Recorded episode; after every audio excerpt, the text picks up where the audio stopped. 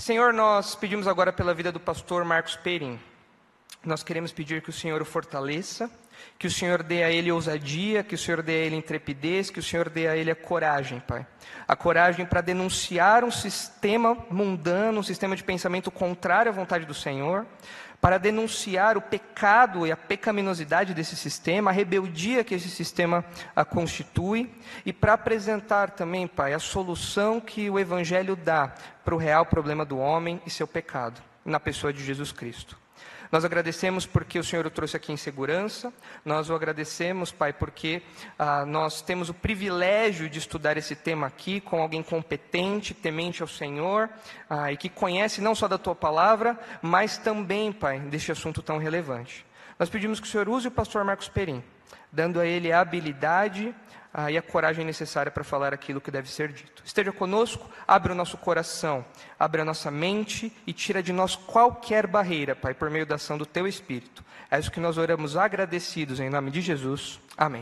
Amém. Deus abençoe, pastor. Obrigado, pastor. Deus abençoe. Irmãos e irmãs, boa noite.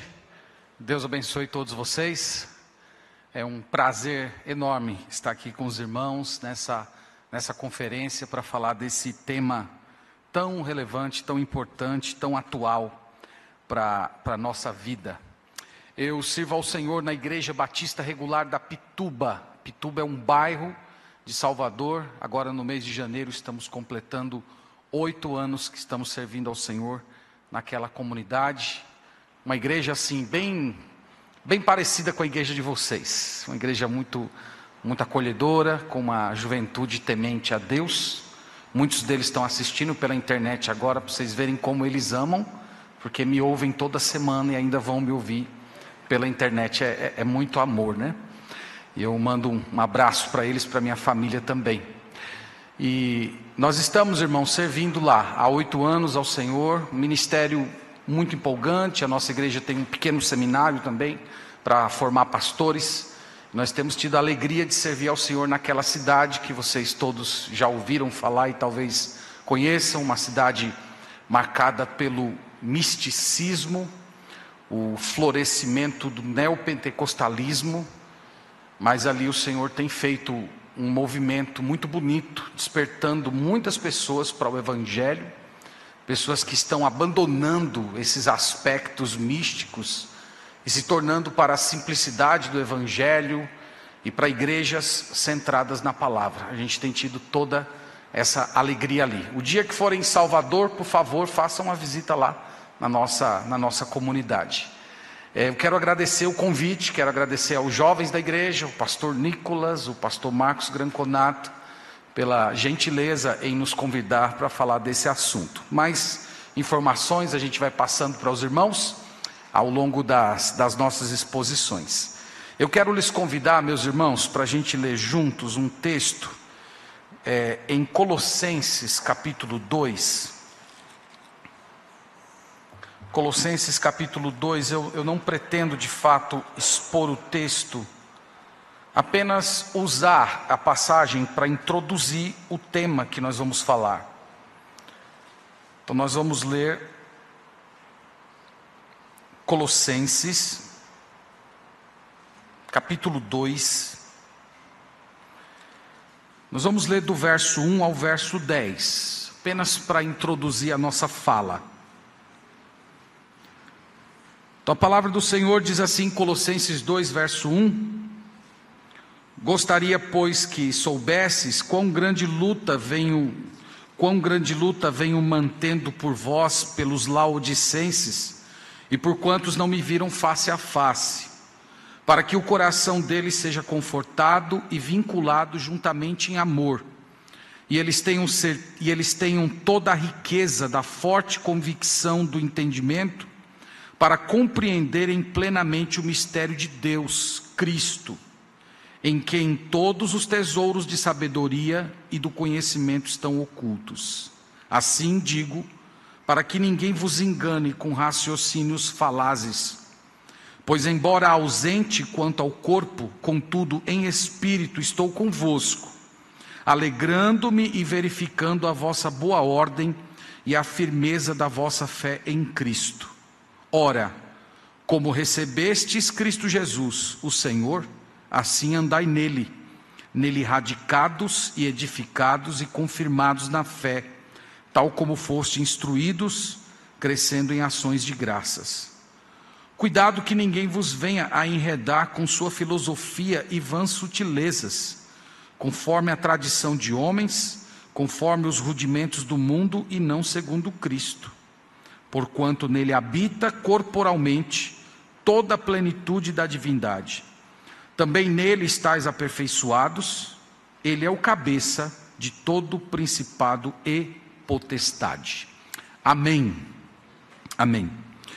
Meus irmãos, o apóstolo Paulo nessa passagem, ele faz uma série de apelos para essa igreja, para que o entendimento, o conhecimento deles sejam subjugados pela palavra. Ao mesmo tempo, ele adverte para que aqueles irmãos tivessem cuidado com o chamado raciocínio falaz. O raciocínio falaz é aquele que dá a impressão de ser verdade, mas na verdade procede daquilo que é mentira. Vocês viram que aqui no texto ele chama de rudimentos do mundo, ele chama de tradições de homens, e ele apresenta a solução para tudo isso. A solução é Jesus Cristo.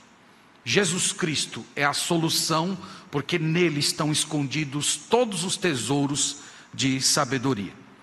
Então é com esse pensamento que eu gostaria de introduzir para os irmãos o nosso estudo.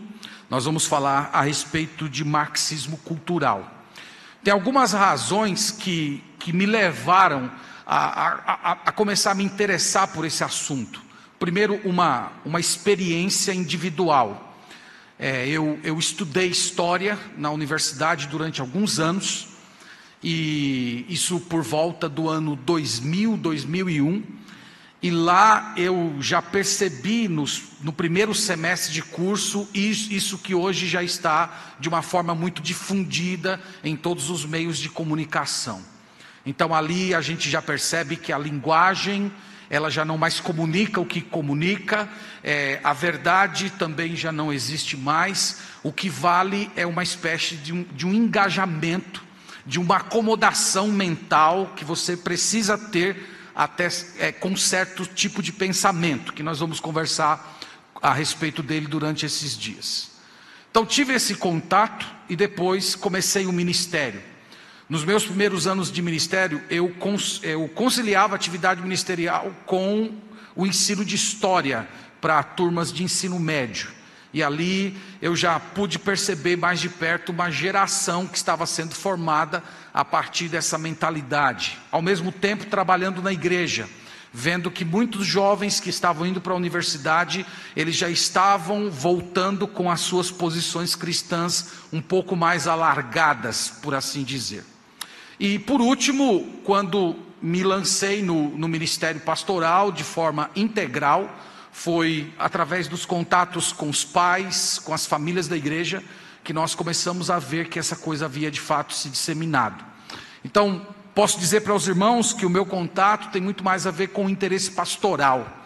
Não era primariamente o interesse acadêmico, embora você, para se lançar nesse assunto, envolve uma certa dedicação aos livros, mas primariamente um projeto pastoral, uma ideia de ministrar isso aos irmãos que o Senhor confiou ao nosso pastoreio.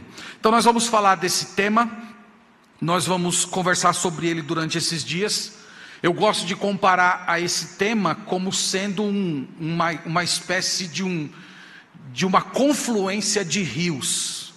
Não tem como você falar apenas de marxismo cultural. O marxismo cultural, na verdade, é uma confluência de várias forças. É como se fossem afluentes que vão aparecendo e todos eles se somam num grande rio. Então, nesses afluentes, você vai encontrar o marxismo clássico, você vai encontrar a Escola de Frankfurt, você vai encontrar o movimento feminista, você vai encontrar o movimento negro, ideologia de gênero, politicamente correto. Nós não vamos ter condições, evidentemente, de tratar, porque daria para fazer uma conferência só sobre cada um desses temas, mas pelo menos provocar os irmãos e levá-los a considerar e a pensar e a perceber como essas coisas têm se manifestado.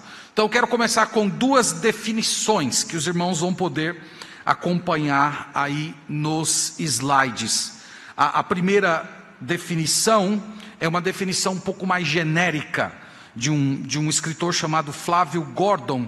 Ele diz: o marxismo cultural, também conhecido como marxismo ocidental, é um movimento intelectual surgido nos anos 20, na Europa Ocidental, como um desafio doutrinário ao marxismo soviético. Então vocês percebem por essa definição que nós estamos falando de uma versão mais ocidentalizada do marxismo. É uma versão que tem pontos de contato com aquele marxismo que vimos formar a União Soviética, mas ao mesmo tempo se distancia dele em alguns elementos, e nós vamos falar um pouco sobre eles. Uma definição um pouco mais completa é a da Norma Venâncio.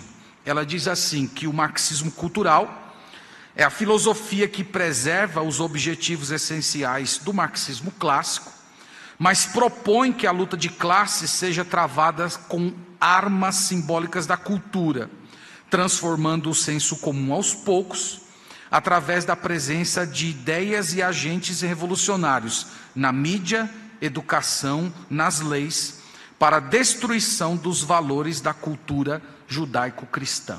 Aqui nós temos uma definição bem mais elaborada.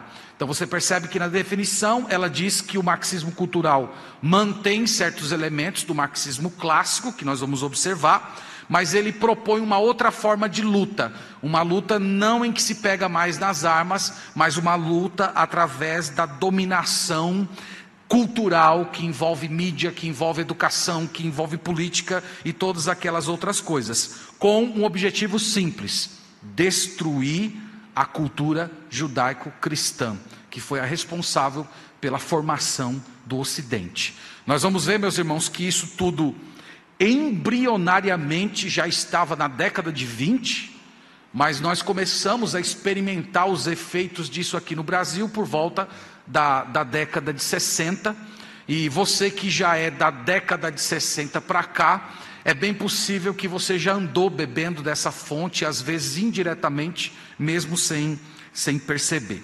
Então nós vamos traçar, como eu disse para os irmãos, eu comparo o marxismo cultural a uma confluência de vários rios, e eu quero tentar nomear com vocês os rios que eu considero os principais. Então a gente começa com o marxismo clássico, o marxismo antigo, o marxismo que formou a União Soviética. Aí você tem os três grandes nomes, vindo da direita para a esquerda do meu lado. Você tem o Marx, você tem o Engels e você tem o Lenin.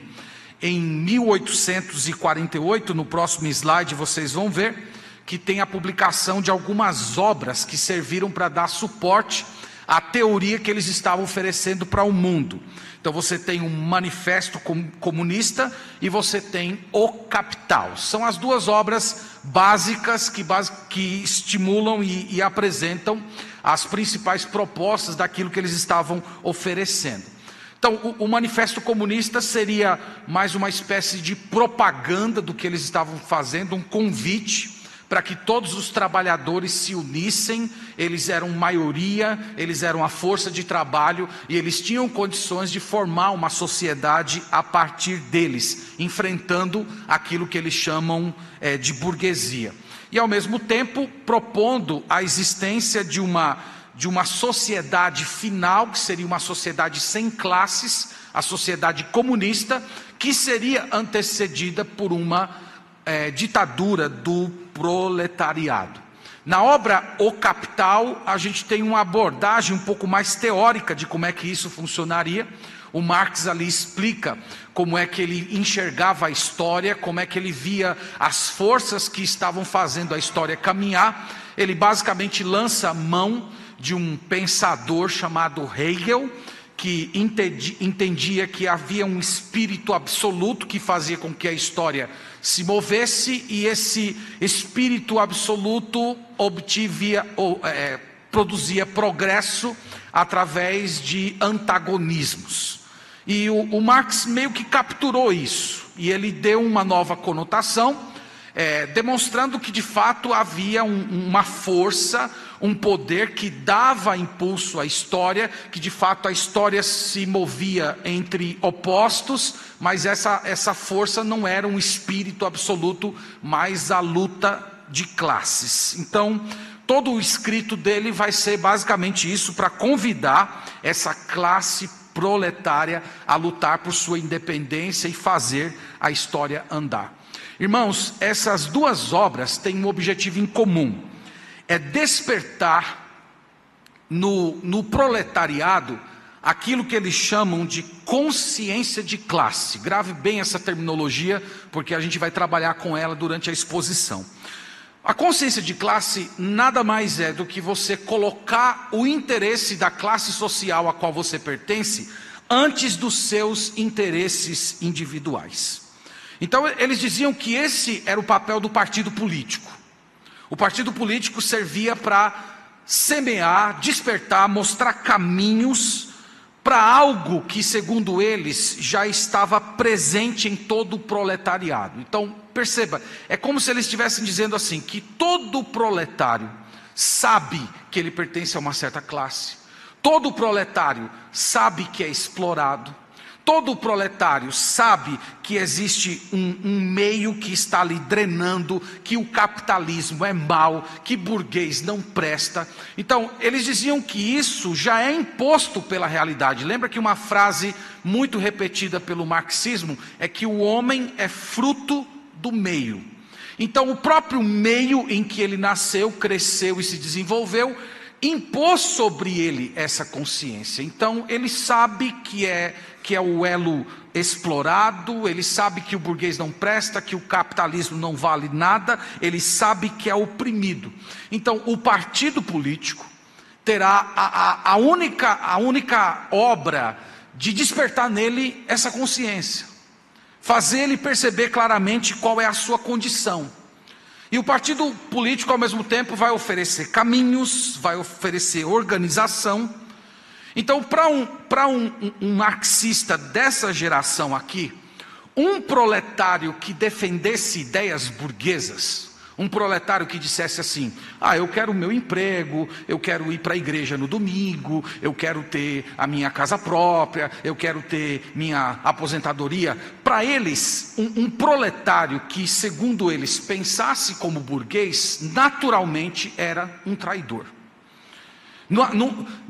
Na mentalidade deles não havia o espaço para uma discordância. Do tipo assim, não, eu sou proletário, mas eu não enxergo a realidade como vocês enxergam. Não existe essa opção. Porque para eles a realidade já impõe essa percepção de mundo. E se o proletário não percebe o mundo assim, ele naturalmente é um traidor. E eles tratavam os chamados traidores com muita violência. É só você estudar um pouco da Revolução Russa, que você vai perceber isso claramente. O que é irônico nessa história é que o próprio Karl Marx, ele era filho de um advogado, criado na classe média, ele casou-se com uma mulher da nobreza alemã, o cunhado dele era ministro do interior, o Engels, que era o companheiro dele nessas ideias, ele era filho de industrial, ele também era industrial, e o esporte predileto dele era caçar veados com animais, com cachorros e cavalos. Não podia existir coisa mais burguesa do que isso, né? Coisa mais burguesa que isso. Mas eles diziam que a missão deles, talvez eles foram os únicos burgueses que pensaram como proletários um dia, e a missão deles era justamente isso, despertar nas pessoas essa chamada consciência de classe. Então, uma pergunta que fica para reflexão é se essa chamada consciência de classe de fato existe na mentalidade de todo o proletariado ou era simplesmente uma invenção doentia da mente deles, né? Isso aí fica para vocês considerarem. Em 1914 nós temos a Primeira Guerra Mundial. E nessa época, meus irmãos, os escritos marxistas se espalharam pelo mundo inteiro e foi uma época de muita euforia. os analistas da época davam conta de que haveria uma revolução de termos mundiais. Muitos deles achavam que havia chegado o momento de se implantar essa ideologia. E aí, em 1917, nós temos a Revolução Russa. A Revolução Russa é o primeiro experimento. É a tentativa de colocar na prática aquilo que só tinha acontecido na teoria.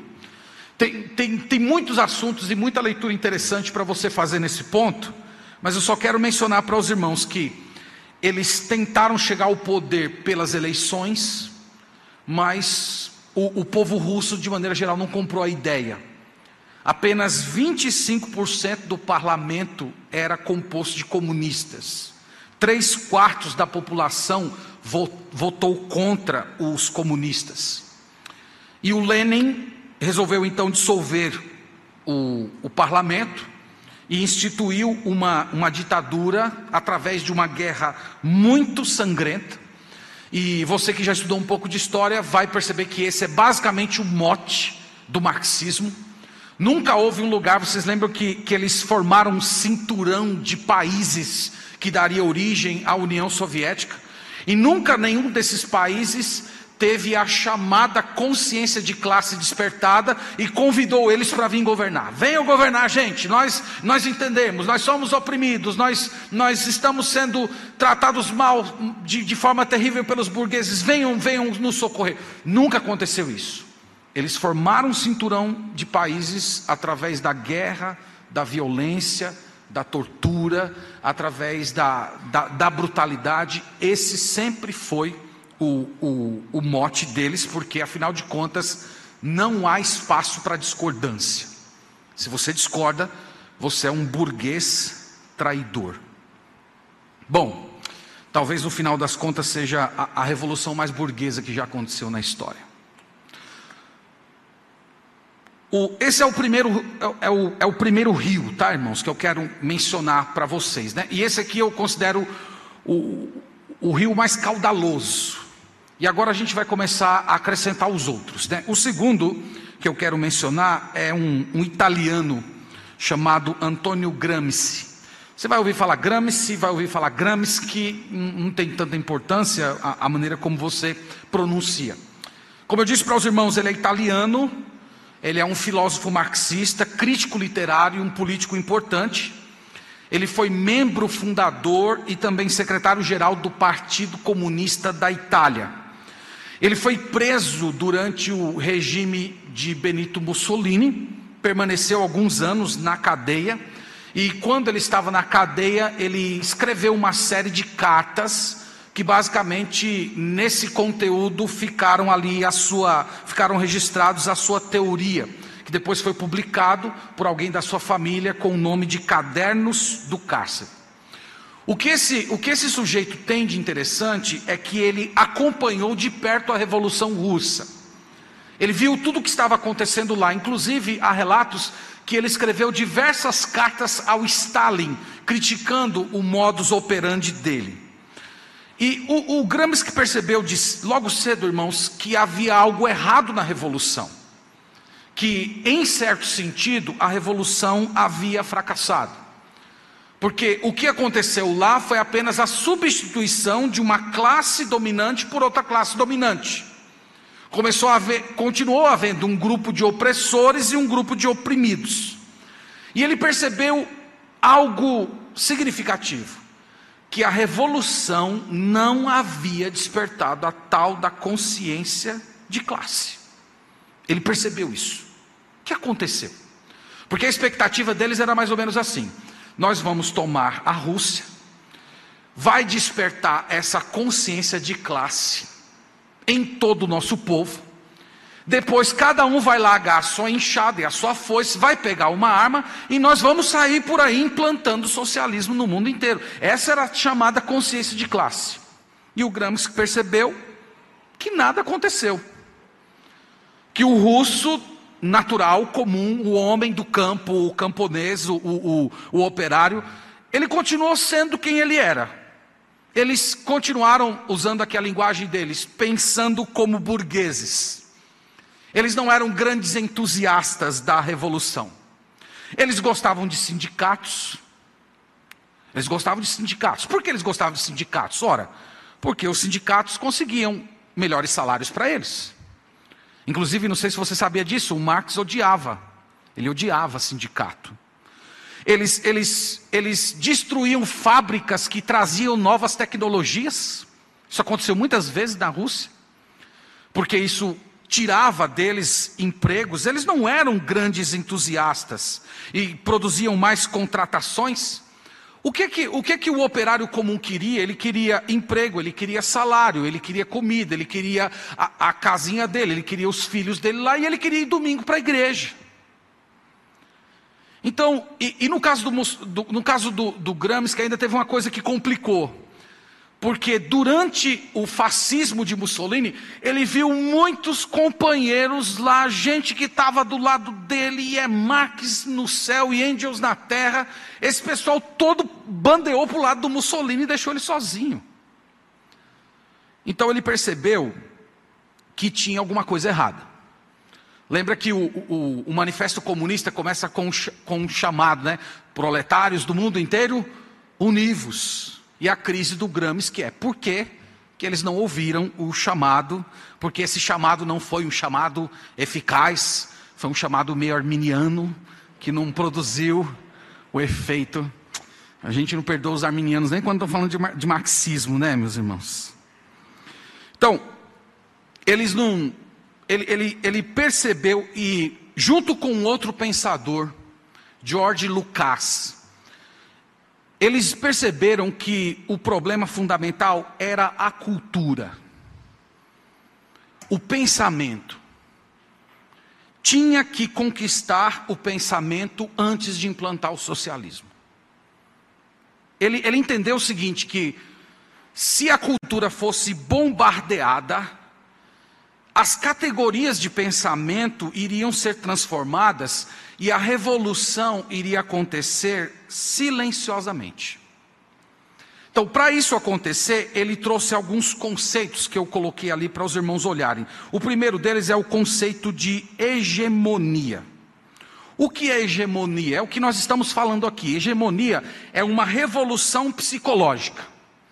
É uma revolução que acontece na mente, não é uma revolução que depende de armas. Inclusive ele fez uma distinção entre poder e hegemonia. Ele dizia que o poder é o domínio através do aparelho do Estado. O Estado usando a força policial, usando o exército, usando o seu próprio dinheiro para fazer com que as pessoas correspondessem àquilo que o Estado esperava. E a hegemonia seria o domínio psicológico da multidão. Seria esse tipo de dominação. E aqui a gente percebe um elemento em que o Gramsci se distancia do leninismo, do marxismo leninista. Porque o Lenin dizia assim, vamos tomar o poder para implantar a hegemonia. Então vamos tomar o poder, vamos pegar em armas, vamos derrubar o governo, vamos tomar as fábricas, vamos tomar todos os meios de produção, e quando nós estivermos lá no poder, e todo mundo ver que o socialismo é lindo, maravilhoso, as pessoas naturalmente vão se converter, usando aqui uma linguagem mais cristã, eles vão se converter, vão se convencer que o que nós estamos oferecendo para eles é melhor e superior. Então ele priorizava a tomada do poder através da força. O Gramsci dizia que deveria ser o contrário. Deveria-se fazer uma revolução psicológica para que o poder fosse tomado suavemente. As pessoas nem perceberiam. Seria uma espécie de um consentimento que as pessoas iam tendo com a revolução, um consentimento que seria formado através do hábito. Então essa repetição religiosa e inconsciente iria asfixiando aos poucos a capacidade crítica das pessoas e colocando alguns de lado, até que finalmente a revolução fosse implantada. A questão é, quem seriam os agentes dessa revolução? Quem seria? Vocês lembram que no caso do Lenin, Os agentes seriam aqueles que pegassem as armas. O Gramsci vai dizer que os agentes não seriam mais os proletários, embora os proletários não fossem excluídos, eles estavam incluídos. Mas ele diz que os agentes dessa nova revolução seriam os intelectuais. Agora, não os intelectuais no sentido orgânico, o intelectual que está lá no seu escritório, que tem a sua biblioteca, que lê livros e escreve livros. Inclusive, ele desprezava esse tipo de intelectual. São intelectuais que ele chama de intelectuais inorgânicos. Colocando aqui na linguagem do nosso Brasil, é aquilo que se convencionou chamar aqui de formadores de opinião. Você já viu uma pessoa aparecendo na televisão assim, depois que eu virei formador de opinião, então eu tenho que ter mais cuidado com aquilo que eu estou falando, e não sei o quê, não sei o quê. Quem é formador de opinião? Gramsci coloca uma lista grande. Ele inclui contadores, funcionários públicos, esportistas, professores e principalmente os artistas. Essa seria a nova força de trabalho. Esses seriam os novos agentes da revolução. Então, qual seria o trabalho deles? Transformar a cultura e, através dessa repetição, dessa revolução silenciosa, psicológica, eles irem criando nas pessoas, despertando aquilo que ficou conhecido como ideologia de classe. Então é uma espécie, meus irmãos, de totalitarismo cultural, em que esses agentes da revolução iriam tomando todos os espaços da sociedade. E aí você pensa, educação, arte, entretenimento, mídia, família, política, judiciário. Uma outra sacada que o Gramsci teve foi que ele notou que a maioria da cultura, ela é dominada por uma espécie de senso comum. Ele percebeu que a maioria das nossas decisões diárias e dos nossos hábitos, eles são quase que inconscientes e semi-inconscientes, que a gente simplesmente repete. Nós repetimos porque nós aprendemos com os nossos pais, nós aprendemos com a família, nós recebemos da igreja, nós cunhamos os nossos costumes de várias fontes, mas principalmente da família. E ele, meus irmãos, não foi à toa. Ele falou muito a respeito de educação infantil. Ele falou muito de educação de crianças. Ele dizia que a educação de crianças deveria ter dois objetivos. Primeiro, a formação de intelectuais inorgânicos, ou a formação de pessoas comuns que não fossem intelectuais inorgânicos, mas que já tivessem uma predisposição de receber, de aquecer a todo o discurso do marxismo cultural. Então ele percebeu que se ele conseguisse tomar a educação infantil, ele ia formar os hábitos, ele ia formar o senso comum. Ele ia formar essa mentalidade natural que a gente tem todo dia e que a gente simplesmente faz coisas porque a gente aprendeu assim e a gente nunca questiona muito aquilo que faz. Então ele percebeu isso. Ele disse que através dessa hegemonia a pessoa iria viver, iria pensar, iria sentir-se como se fosse alguém da classe proletária. Então, meus irmãos, a estratégia aqui, como eu disse para vocês, era combater o senso comum, e não combater com ideias. Não é o combate como nós estamos acostumados, você tem uma posição, eu tenho uma outra posição, vamos sentar e vamos debater, e vamos ver o que é verdade ou falsa. Ele não tem essas categorias, eu vou falar para vocês daqui um pouco sobre isso.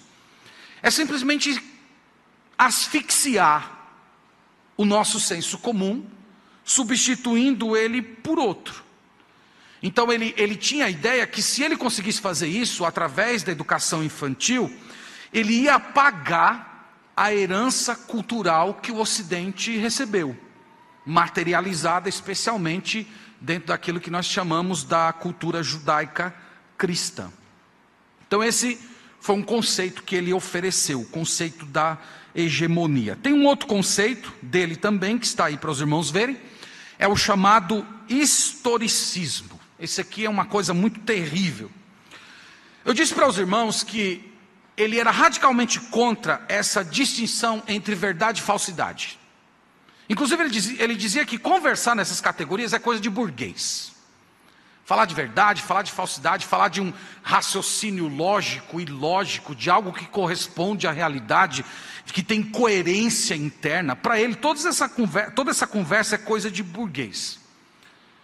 Ele ofereceu a ideia que a verdadeira atividade intelectual não é distinguir o certo do errado, mas adequar o pensamento das pessoas à luta social. Então é isso. Toda atividade intelectual.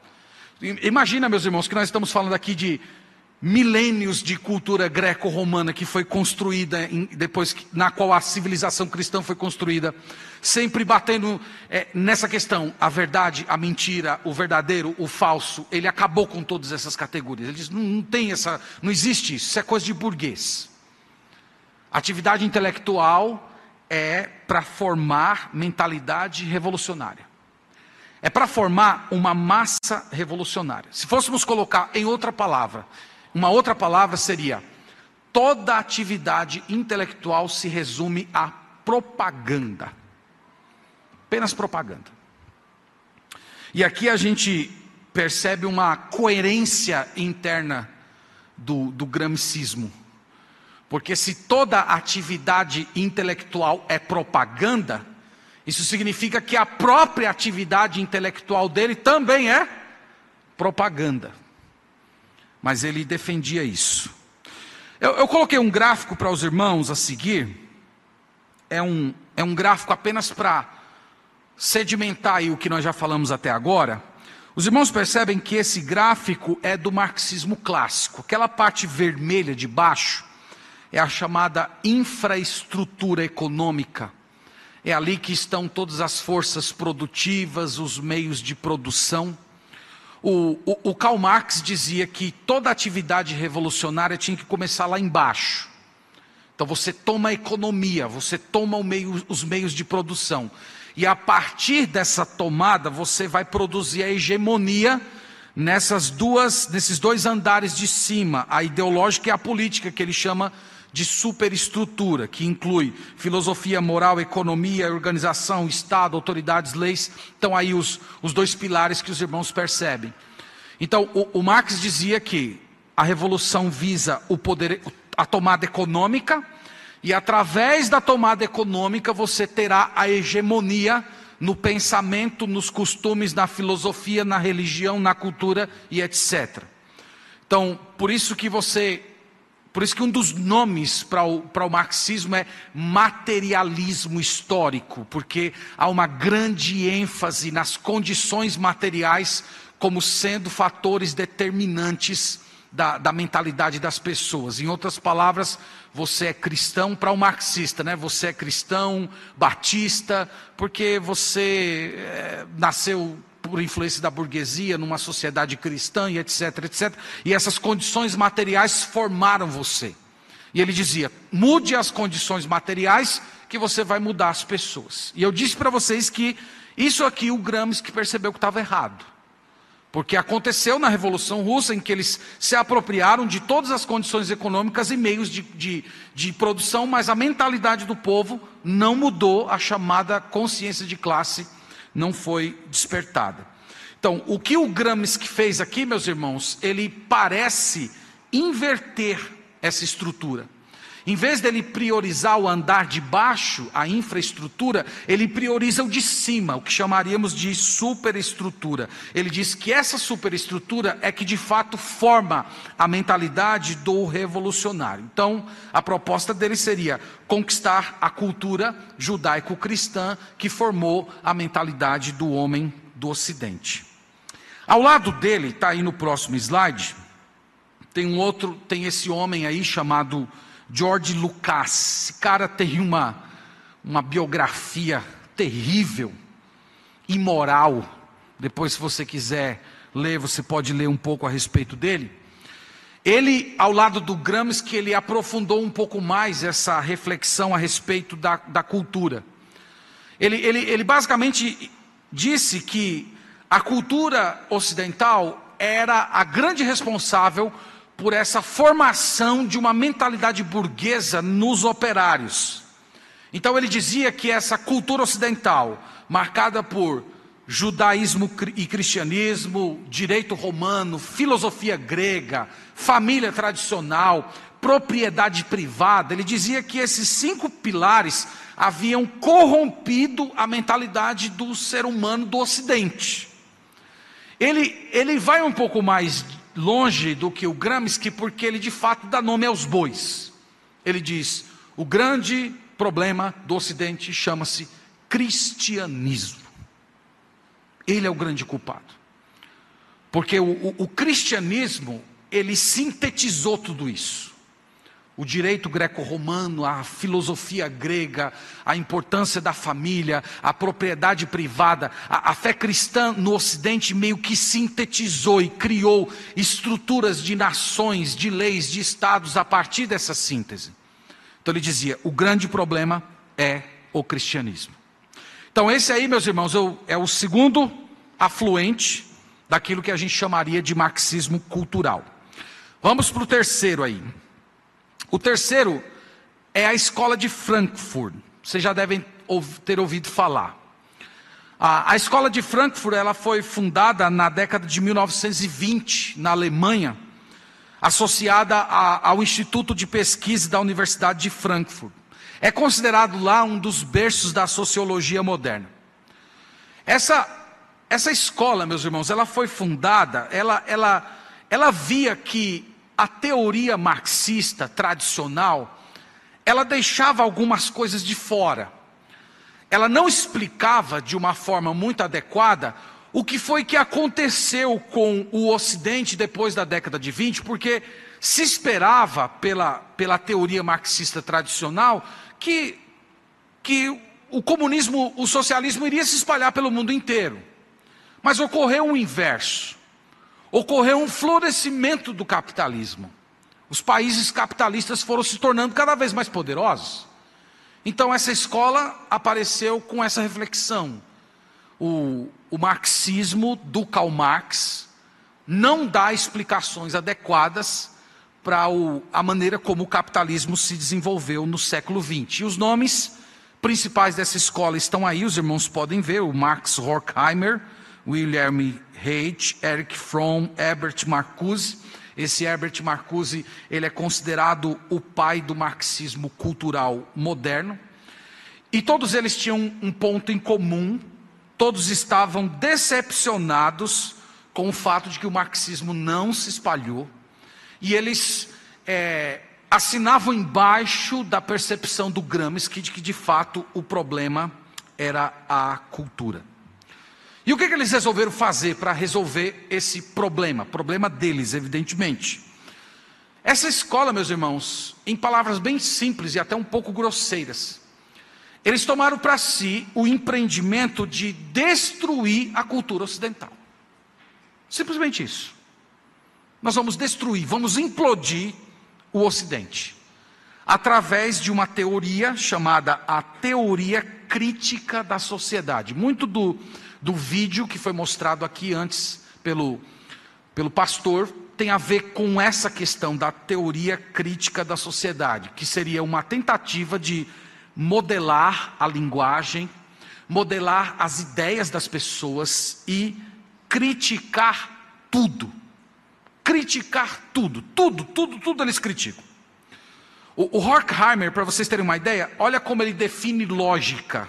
Lógica, ele diz assim, lógica são todas aquelas ideias que visam destruir a sociedade ocidental.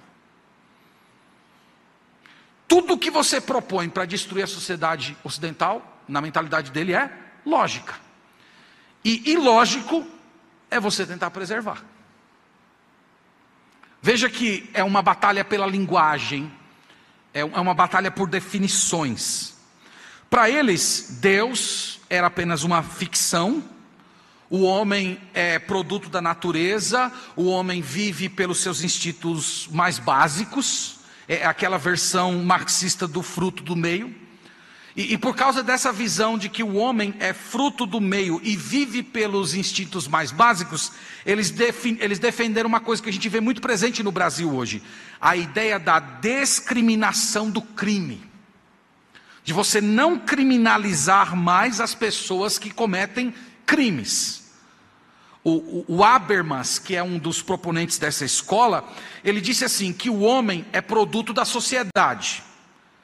Então, é inevitável, ele dizia, que ele ceda aos seus impulsos mais primitivos e tendências criminosas quando ele é criado no meio de uma sociedade violenta como é a sociedade capitalista.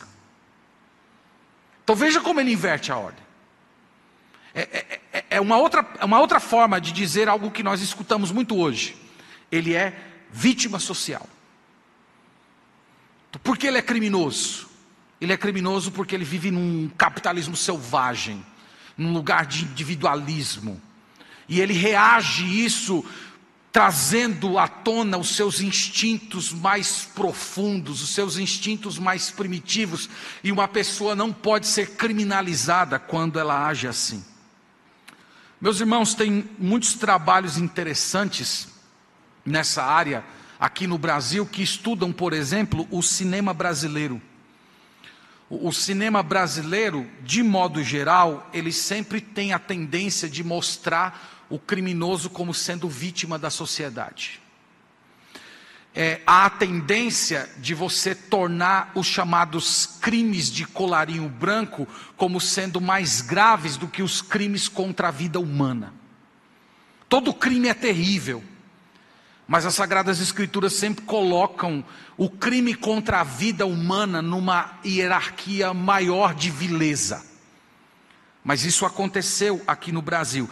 Tem uma documentação que está sendo lançada em livros, já há uns 2 anos atrás vem sendo lançada, que mostra, por exemplo, que na década de 30 aqui no Brasil, o Partido Comunista Brasileiro, sob orientação de Moscou, esteve cooptando líderes do tráfico para a causa marxista aqui no Brasil. Sob a seguinte ideia: vocês continuem fazendo o que estão fazendo, traficando, vendendo, e quando vocês forem pegos, ou quando vocês precisarem se pronunciar, vocês vão dizer que fazem isso como revolta social, vítimas da sociedade. Então todo esse discurso tem uma longa documentação, tem documentos que foram descobertos, estão sendo publicados e vale a pena você ler caso você tenha interesse nesse assunto. Então tudo isso faz parte do projeto da Escola de Frankfurt. Quando você começa a ler, você pergunta-se a si mesmo, bom, eles querem destruir a sociedade ocidental, ok. E o que eles querem colocar no lugar? Porque quando você destrói alguma coisa, você tem que ter uma proposta, uma proposição. Eles dizem, nada. Eles não querem colocar nada. Eles diziam, a ideia deles é que esse caos, essa destruição, iria gerar algo novo e bom. Então aqui seria o aspecto meio gnóstico dessa teoria, que o mal pode produzir algo. Então essa nova sociedade, eles diziam, iria se levantar das cinzas e iria trazer algo bom e superior a todo o Ocidente. Então, meus irmãos, e todos eles vão afirmar uma coisa em comum, que um dos maiores defeitos da sociedade ocidental chama-se família. Eles atestaram, evidentemente de modo correto, que a primeira entidade moral da existência humana é a família. Então é ali que você recebe os seus primeiros ensinamentos, os primeiros valores, é ali que você recebe a base que você vai construir toda a sua vida. Então eles diziam que você precisa desacreditar a família para poder desacreditar o capitalismo e reprogramar a sociedade por meio de uma escola regida completamente pelo Estado. Então uma escola, uma educação, melhor dizendo, em que o Estado é o responsável pela formação do seu filho.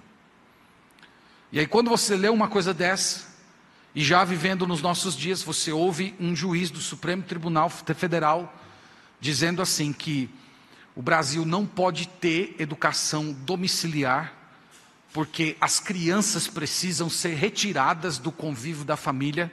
Você percebe como essas coisas aqui, elas não são apenas teoria, elas já estão se manifestando de uma forma bem real nos nossos dias. Essa educação regida pelo Estado tinha um propósito, meus irmãos, era acabar com as discordâncias. Não haver espaço para o questionamento, para o contraditório. Simplesmente organizar todas as pessoas de modo uniforme. Todos pensam igual, todos se vestem igual, todos são iguais e ninguém critica, ninguém questiona nenhum outro. Eu coloquei um gráfico para os irmãos que ilustra isso aí, que seria basicamente a diferença do marxismo clássico para o marxismo cultural. Então vocês percebam que a percepção deles é que há cinco pilares sobre os quais o Ocidente está repousando: o cristianismo, o sistema jurídico de origem greco-romana, filosofia clássica, a família tradicional e a propriedade privada. Então, eu falei para os irmãos que esses cinco pilares, eles foram sintetizados no cristianismo, que acabou formando o Ocidente. Então, o método deles é diferente, é implodir cada uma desses pilares que você tem aí. Então, acabar com o cristianismo, ou simplesmente enfraquecer o poder do cristianismo através dessa maleabilidade da linguagem que foi falado, acabar com o sistema jurídico, em que você às vezes lê uma coisa lá que está dizendo na lei, e você vê um juiz tomando uma decisão completamente contra aquilo que está escrito, porque existe a interpretação dele, acabar com a filosofia clássica, no sentido de distinção entre certo e errado, destruir a família ocidental, que é o tema que nós vamos falar um pouco mais amanhã, e acabar com a propriedade privada. Então você diz, mas eu tenho minha casa, eu tenho meu apartamento. Mas se você for estudar um pouquinho mais de perto a Constituição de 88, você vai ver que você não é tão dono assim da sua casa como você pensa. Você que tem carro, talvez sinta um pouco isso mais na pele, que você tem IPVA, e se você não pagar o IPVA, você sabe muito bem o que acontece com o seu carro. Então talvez você não seja o dono do seu carro, você no máximo pague um aluguel para o governo, para você ter direito de usar o seu carro durante o ano. Bom, então, o método está bem descrito aí, através de movimentos sociais, ONGs, grupos de pressão que vão forçando essas estruturas do Ocidente até derrubá-las completamente através da subversão ideológica, essa revolução de pensamento. Pois bem, meus irmãos, isso começa tudo em âmbito acadêmico. Em 1933 nós temos a ação do Adolf Hitler. E por causa da presença de Hitler, a escola de Frankfurt teve que fugir para os Estados Unidos. Nos Estados Unidos, eles permaneceram durante o período da Segunda Guerra, mas terminada a Segunda Guerra, uma parte da escola voltou para a Alemanha, mas alguns permaneceram nos Estados Unidos. Inclusive um cara chamado Marcuse. E ele foi professor em diversas faculdades da costa oeste dos Estados Unidos, e ele é chamado o pai da nova esquerda, o pai do New Left. E eles encontraram na sociedade americana o ambiente ideal para destruir aquele povo que havia acolhido a eles. E pasmem, eles pregavam que os Estados Unidos eram fascistas. Eles diziam, sabe aquilo que está acontecendo na Alemanha, sabe o que Hitler está fazendo lá? Vocês também fazem. Vocês são do mesmo jeito. Vocês também são fascistas. Você já escutou essa terminologia sendo utilizada assim de um modo bem elástico? Vem daí. Então você não concorda com um lado, com certa frase, comportamento, você é fascista. Então, quando eu li isso, eu fiquei pensando, nossa, esse cara parece que não sabe distinguir um campo de concentração de uma sala de aula de faculdade. Mas ele dizia, a mesma coisa que está acontecendo lá na Alemanha, está acontecendo aqui nos Estados Unidos. E o projeto deles, como eu disse para os irmãos, era destruir tudo. Destruir a família, destruir a religião, a economia, a linguagem, a lealdade entre as pessoas, a lógica. E criar nos Estados Unidos um ambiente de ódio, confusão e ressentimento. E eles propuseram uma nova revolução, que está aí no slide. Uma revolução de oprimidos. Quem são os oprimidos? Negros, estudantes, feministas, homossexuais. Perceba que a linguagem deles já não é mais aquela terminologia de Marx, burguesia e proletariado. Agora a questão é muito mais cultural. E nos trabalhos, meus irmãos, da Escola de Frankfurt e dos de Marcuse, há uma fusão entre o pensamento de Freud e de Marx. Quando você acha que não tem mais o que piorar, você ainda vê que tem coisa ainda para tornar a coisa pior ainda. Então há uma fusão desses dois pensamentos numa terminologia cunhada de condicionamento psicológico. Que seria basicamente o quê? Eles diziam que a batalha da cultura precisa ser ganha. Só que para você ganhar essa batalha, não é necessário você ter lógica. Não é necessário você vencer através da argumentação. Basta apenas você massificar a informação. Você repetir, até que as pessoas vão aceitar isso como verdade. Esse é o chamado condicionamento psicológico. Na década de 70 aqui no Brasil, havia um tabu relacionado ao problema do divórcio. Então, várias pessoas queriam se divorciar, mas o Estado brasileiro não reconhecia o divórcio. Então veja a estratégia. Coloca o divórcio como sendo tema de uma telenovela. Talvez os mais antigos aqui tenham até assistido.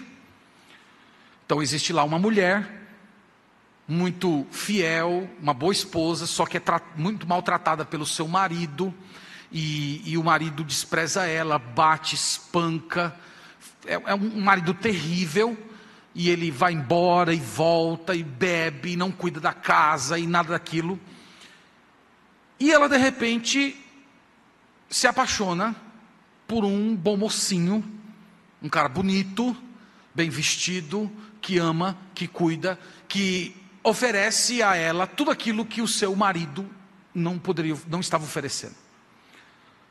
Problema: ela é casada, não existe divórcio.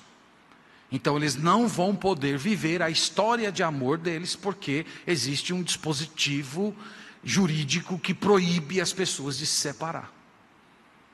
A novela apresenta esse problema. No final, os dois ficam juntos, felizes para sempre. E naquele mesmo ano, o Brasil aprova o divórcio. É mais ou menos essa ideia. É esse tipo de condicionamento. A questão dos homossexuais. Como você torná-los parte de uma família, como você recebê-los dentro de casa, como vocês não questionar, ver aquilo como sendo uma coisa comum, apenas uma prática sexual diferente daquela que é o comum, massificando a presença deles, colocando eles nas novelas, colocando eles nos filmes, colocando eles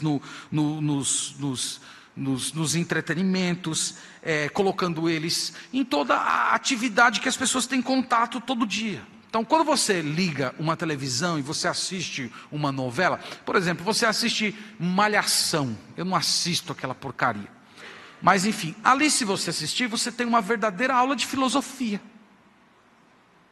Você sempre está percebendo ali que toda discussão que está sendo levantada é sempre para quebrar algum princípio da cultura judaica cristã. Esse é o chamado condicionamento psicológico. Repete, repete, repete, repete, até o ponto em que as pessoas tornam aquilo parte do senso comum e elas não mais reconhecem como algo equivocado. Um outro nome importante que os irmãos têm aí é o Marcuse. Está no próximo slide. Ele é o grande proponente dessa nova esquerda. Ele escreveu esse livro aí, chamado Eros e Civilização. Esse homem, ele trabalhou dois conceitos que talvez você nunca leu o livro dele, mas você está acostumado com eles. O primeiro é o conceito da tolerância repressiva. O que é a tolerância repressiva? É uma suposta tolerância, mas que na verdade você está sempre reprimindo as ideias que são contra a nova esquerda. Então eles se apresentam como pessoas do diálogo, eles se apresentam como pessoas que querem lhe ouvir, que querem debater com você, mas é apenas suposição. Eles vão discordar, eles vão te asfixiar, eles vão demonizar, eles vão rotular você até que você se cale. Ao mesmo tempo ele pregava a tolerância libertadora, que seria a tolerância para com todas as ideias de esquerda, mas tolerância zero para qualquer ideia judaico-cristã. Então isso está no livro dele. Bom, a partir da década de 60,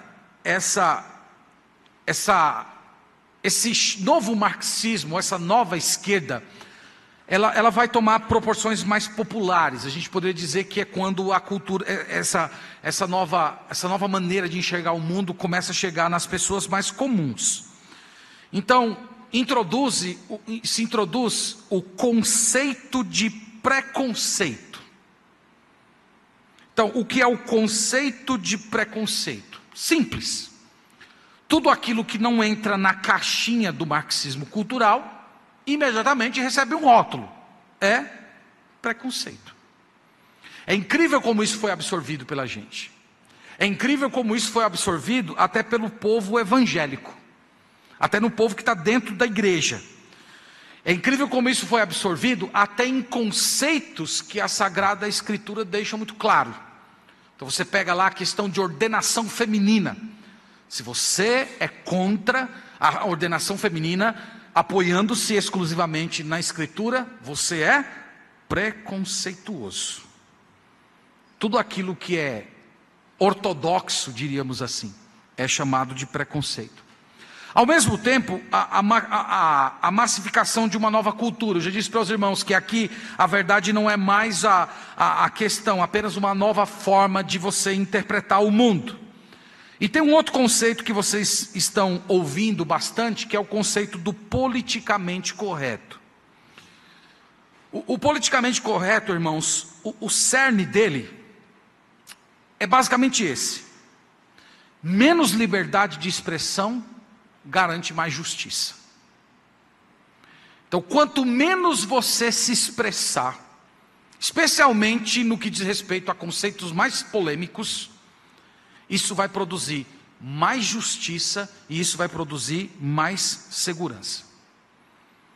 O politicamente correto, ele tem como objetivo o esvaziamento do debate, acabar com o questionamento, o contraditório. O objetivo do politicamente correto é padronizar as pessoas, sempre dizer sim, jamais questionar. Se você questionar, você é chamado de grosseiro, preconceituoso, medieval, e tem os istas e os ismos que você é chamado. Então, o politicamente correto é uma guerra contra a opinião individual. E vocês sabem que o politicamente correto, ele fere diretamente um dos distintivos dos batistas, que é a liberdade de pensamento e filosofia. Os batistas, eles foram construídos sob esse pilar. Os batistas podem olhar para uma pessoa e dizer: eu acho você completamente equivocado, eu acho que você está plenamente errado, eu acho que o que você está dizendo não tem nada a ver, mas diga. Até o direito de dizer canalices, né? As canalices são reprovadas, evidentemente, mas a pessoa tem o direito de dizer e de pensar as suas canalices. Então, é uma guerra contra a opinião.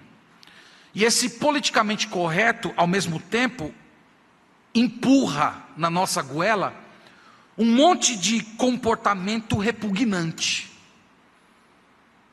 Por exemplo, pichação. Está lá a cidade toda pichada, coisa mais horrível do mundo. Isso aqui é arte. É arte. Todo tipo de pornografia. Isso aqui é arte.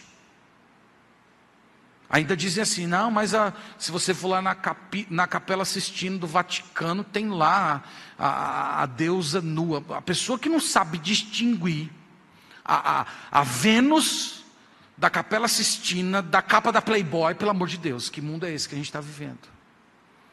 Então, e tudo isso diz, é a nossa liberdade de expressão, mas o politicamente correto, ele impõe uma liberdade de expressão de uma única via. Só a nova esquerda pode se expressar, só eles podem colocar todo tipo de comportamento pervertido para fora. Então, você não pode confrontar, porque eles querem controlar as ideias, eles querem controlar o que é dito. Então, vai acabando o debate e parte para o rótulo. E, meus irmãos, nós estamos vivendo esse momento. Quanto mais o debate público empobrece, mais esse radicalismo vai ocupando os espaços. É isso que nós estamos vendo hoje. As pessoas de bem, os cristãos, estão cada vez mais oprimidos, sem um espaço público para eles se expressarem. E sabe qual é o álibi para não debater? Vocês são burgueses que estão apenas defendendo a classe social de vocês. Então, quando você partiu para o rótulo, você deu a carteirada, aí o que vai fazer? Um outro conceito, meus irmãos, que vem também, é o conceito do multiculturalismo. Isso é muito importante. Tratando assim, em palavras bem simples, sempre se reconheceu na história da humanidade que existem culturas superiores e culturas inferiores. Culturas que estão mais avançadas e menos avançadas. Então, por exemplo, quando os portugueses chegaram aqui no Brasil, eles trouxeram na bagagem deles não apenas aquele ímpeto por exploração, como normalmente você lê nos livros de história e aprende na escola. Eles trouxeram civilização, eles trouxeram escrita, eles trouxeram cultura greco-romana, eles trouxeram o cristianismo, evidentemente com todos os problemas inerentes ao catolicismo, mas eles trouxeram valores cristãos, eles trouxeram valores da família, da propriedade privada, eles trouxeram tudo isso. E o que eles encontraram aqui? Eles encontraram um monte de indígena que estavam todos se matando. Então isso não é muito falado nos livros de história, parece que todo mundo vivia aqui muito bem, eram todo mundo amiguinho um dos outros, os portugueses chegaram matando todo mundo. Vai estudar a história dos indígenas que você vai ver que não era assim. E eles não tinham inventado a roda, meus irmãos, eles não tinham nenhuma roda ainda. Então você dizer que a cultura dos portugueses tem o mesmo valor da cultura dos indígenas, pelo amor de Deus. Mas essa é a proposta do multiculturalismo. Não existe cultura superior, não existe uma cultura elevada, não existem elementos que são supraculturais. Isso sempre foi reconhecido na história da humanidade, e não apenas em sociedades cristãs. Sempre se reconheceu que certos valores, eles estão acima de qualquer manifestação cultural. O multiculturalismo acaba com isso. E é por isso que você vê hoje os indígenas brasileiros sendo transformados em zoológico de antropólogo. Não deixam eles estudarem, não deixam eles interagirem com a cultura, não deixam eles crescerem em conhecimento, saírem de lá, aprender a plantar, usar a roda. Eles não deixam, viram lá um monte de bichinho de estimação. Porque para eles aquela cultura, ela tem um valor igual, não existe uma cultura superior. E é por isso que quando o missionário chega lá e prega, como já tivemos contato com missionários que estiveram na nossa igreja, que chegam lá e vão ensinar o indígena que você pegar um dos filhos, dos gêmeos que nasceram, e você matar aquele gêmeo, você enterrar ele vivo, que aquilo é errado, que aquilo é pecado, que aquilo é assassinato, a FUNAI cai em cima de você, dizendo que você está destruindo a cultura. Então essa é uma outra influência do marxismo cultural. E vindo da França, direto da França, não poderíamos, né, deixar de mencionar a França, o desconstrucionismo. O desconstrucionismo, em palavras simples, né, é a morte da linguagem. O que você lê, a maneira como você interpreta, é a sua maneira, é a sua leitura. Isso foi trazido inclusive para a leitura da Bíblia. Ler a Bíblia é assim, não, é a sua interpretação, a minha interpretação é diferente. Então, é a morte da linguagem. Então, meus irmãos, a gente poderia dizer em síntese que o marxismo cultural, ele abandonou aquela retórica da luta de classes, e agora o discurso deles é um discurso de opressor e oprimido, e essas classes oprimidas incluem mulheres, negros, LGBTs, e os opressores são principalmente homens, brancos, cristãos, e que não estão alinhados com a ideologia de esquerda. Então, se você é homem, se você é branco, e lembra que, né, o branco para eles é uma coisa muito elástica. Se você é cristão, você é um opressor. Você é um opressor, você é um fascista. O Horkheimer, ele disse assim que a atividade do marxismo cultural tem a ver com a criação de indivíduos idênticos que não se confrontem entre si e que não troquem ideias, que operem como máquinas automáticas e sem emoção. Então nós poderíamos dizer que o marxismo cultural nada mais é, meus irmãos, do que a corrupção das pessoas. Todo o projeto deles é para colocar uns contra os outros, semear discórdia, ressentimento. Você já viu gente mais ressentida do que a nossa geração? Não tem gente mais ressentida. Né? Pessoas que se ofendem por tudo. Tudo isso faz parte do clamor deles. E isso tem um peso terrível no Estado. Porque essa demanda por chamada justiça social, atender os oprimidos e dar uma atenção a eles, né? Porque existem os oprimidos e existem os oprimidos, que são aqueles oprimidos que eles criam. Então isso forma indenizações, aposentadorias, um sistema próprio de saúde, sistema de cotas. Eu vou mostrar para vocês que tem propostas de cotas para LGBT, aposentadoria para LGBT, tem tudo para eles. E tudo isso pesa nas costas de quem? Dos opressores, porque nós é que somos os culpados por eles estarem sofrendo esse tipo de coisa. E o Estado vai inchando, inchando, inchando, inchando, e cada vez mais vai ficando difícil o Estado se manter. E periodicamente eles estão criando novos inimigos. Eles vivem de alarmismos. Um dia é o colesterol, outro dia é a camada de ozônio, outro dia é o meio ambiente, e eles estão até se ocupando, meus irmãos, desculpe a expressão, não quero faltar com respeito, mas eles estão se ocupando até do pum da vaca. Tudo vira um alarmismo. Isso tudo para destruir a moral das pessoas, corromper os relacionamentos. E se você não se curvar a isso, você é fascista, racista, machista, homofóbico, xenofóbico, islamofóbico, transfóbico, tem tudo para todo tipo de adjetivo. Podemos dizer que foi na década de 60 que o marxismo cultural chegou ao Brasil. Foi durante o período do regime militar.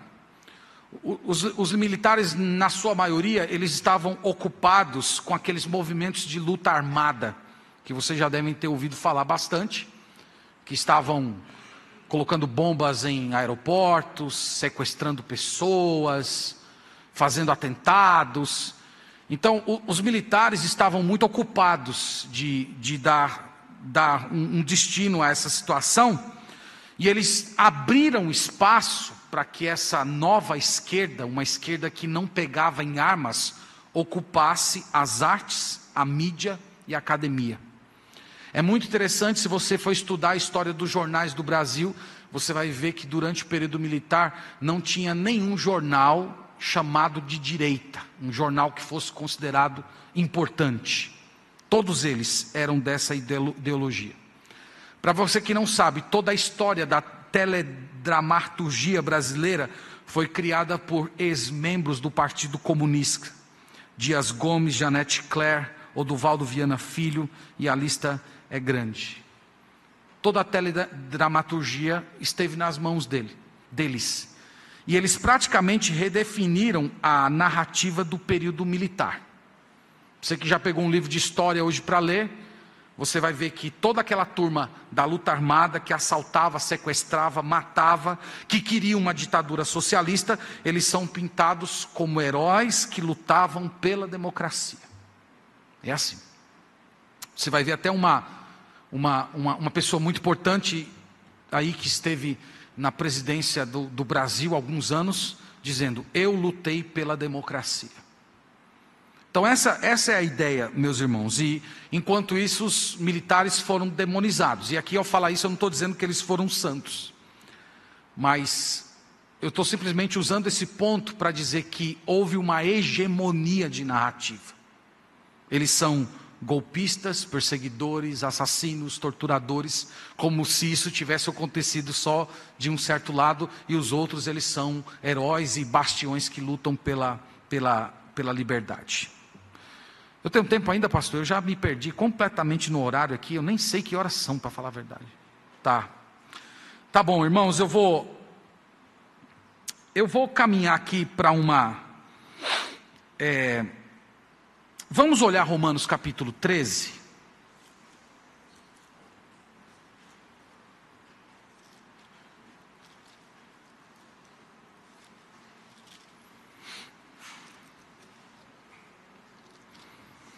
Novamente, eu não pretendo fazer uma exposição detalhada do texto. Eu só quero mostrar para os irmãos alguns princípios.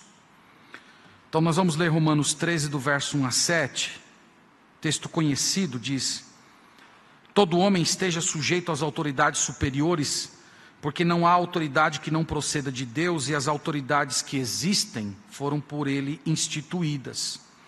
De modo que aquele que se opõe à autoridade resiste à ordenação de Deus, e os que resistem trarão sobre si mesmos condenação. Porque os magistrados não são para o temor, quando se faz o bem, e sim quando se faz o mal. Queres tu não temer a autoridade?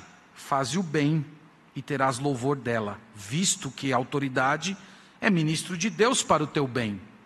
Entretanto, se fizeres o mal, teme, porque não é sem motivo que ela traz a espada, pois é ministro de Deus, vingador, para castigar o que pratica o mal.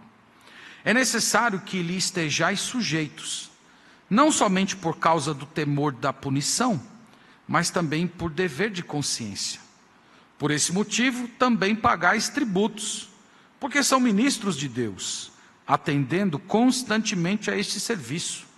Pagai a todos o que lhes é devido, a quem tributo, tributo, a quem imposto, imposto, a quem respeito, respeito, e a quem honra, honra.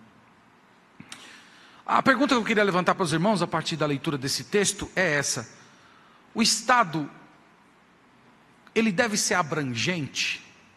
Qual é o limite? Qual é a esfera? Até onde o Estado deve ou pode ir? Nesse texto aqui nós aprendemos que o Estado, ele respeita a propriedade, ele controla e pune os malfeitores.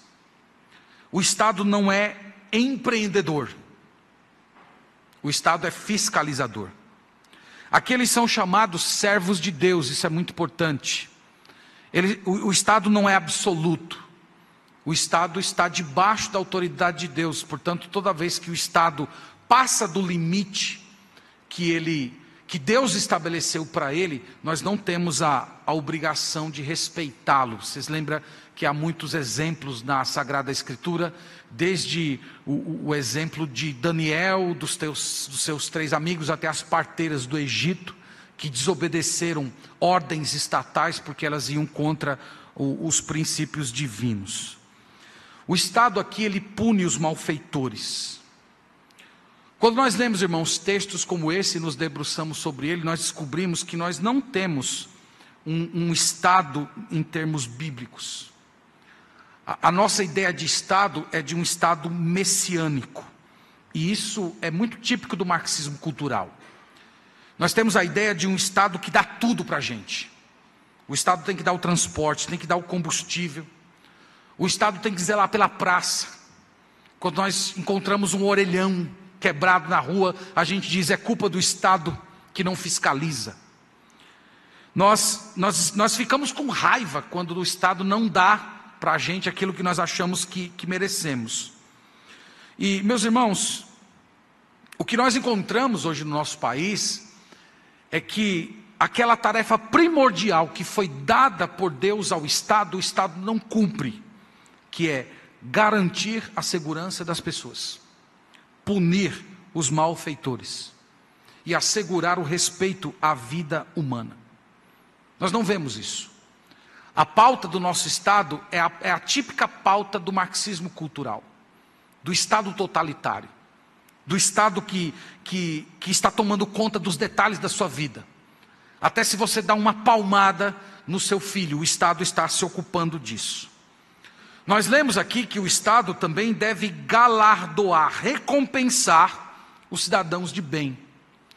A proposta do Estado, segundo as Escrituras, não é fazer todo mundo ser igual, mas respeitar as singularidades, as diferenças, dando oportunidades para todos desenvolverem as suas desigualdades e as suas singularidades.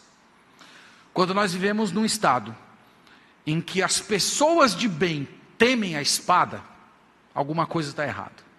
Alguma coisa está errada. Eu coloquei um quadro aí, meus irmãos, está no próximo slide, em que fazemos uma pequena comparação entre o marxismo cultural e a visão cristã de Estado que tem sido construída ao longo da história pelos grandes homens e mulheres de Deus. Então, no marxismo cultural, a coletividade prevalece sobre a família. Na visão cristã, a família é a base da sociedade e da coletividade. No marxismo cultural, o Estado legisla a moralidade, define o que é certo e errado. Não existem valores absolutos, apenas o poder do Estado. Na visão cristã, o Estado não legisla moralidade. Certo e errado procedem de valores absolutos, universais, supraculturais. No marxismo cultural, o Estado é soberano sobre todas as esferas. É ele que distribui tudo.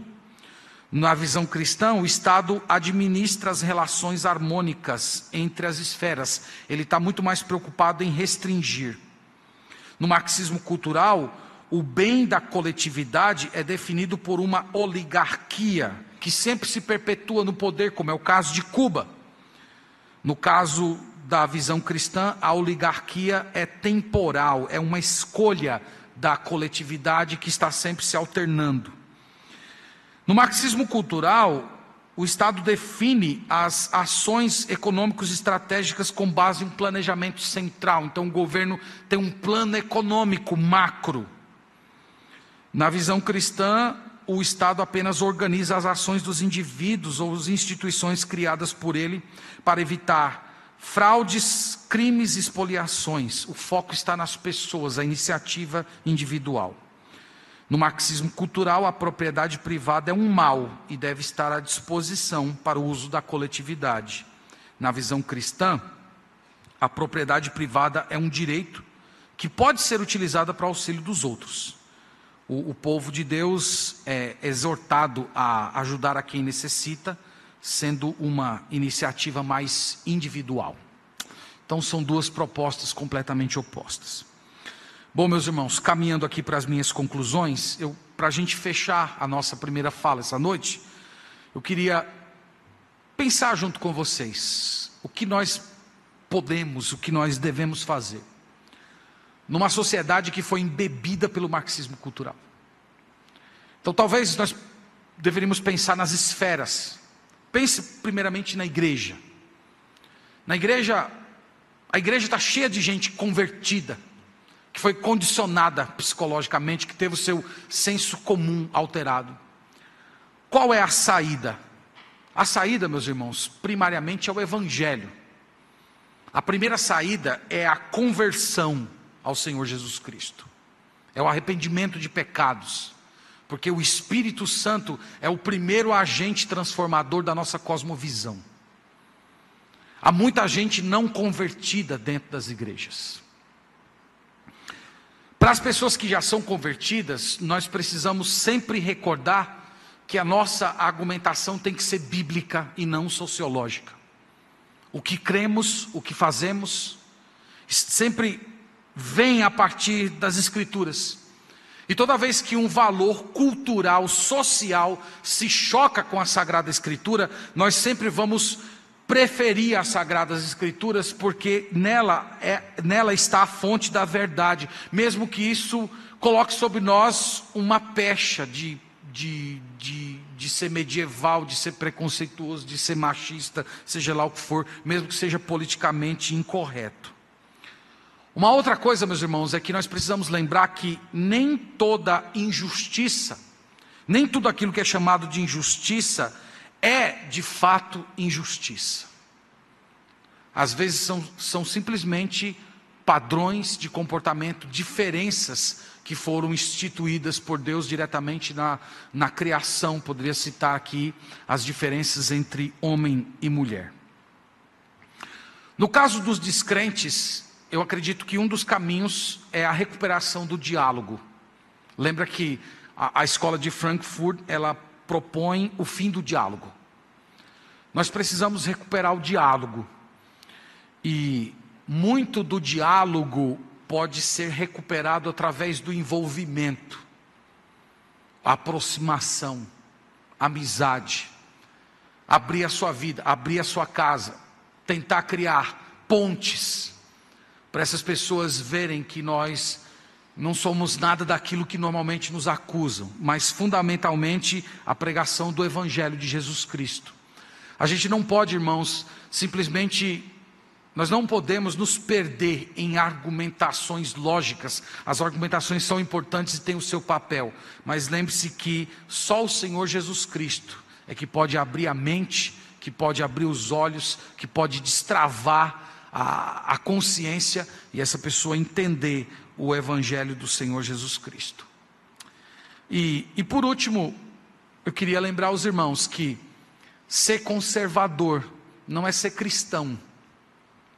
Nós temos um movimento conservador que está crescendo no Brasil, tem muita gente que abandonou o marxismo cultural, e nós não podemos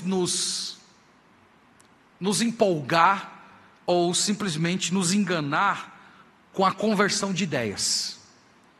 Uma pessoa pode abandonar o marxismo cultural e ainda assim continuar cruel, irreverente, insensível, distante de Deus, ímpio. Então conversão de ideias não é suficiente, nós não estamos buscando isso.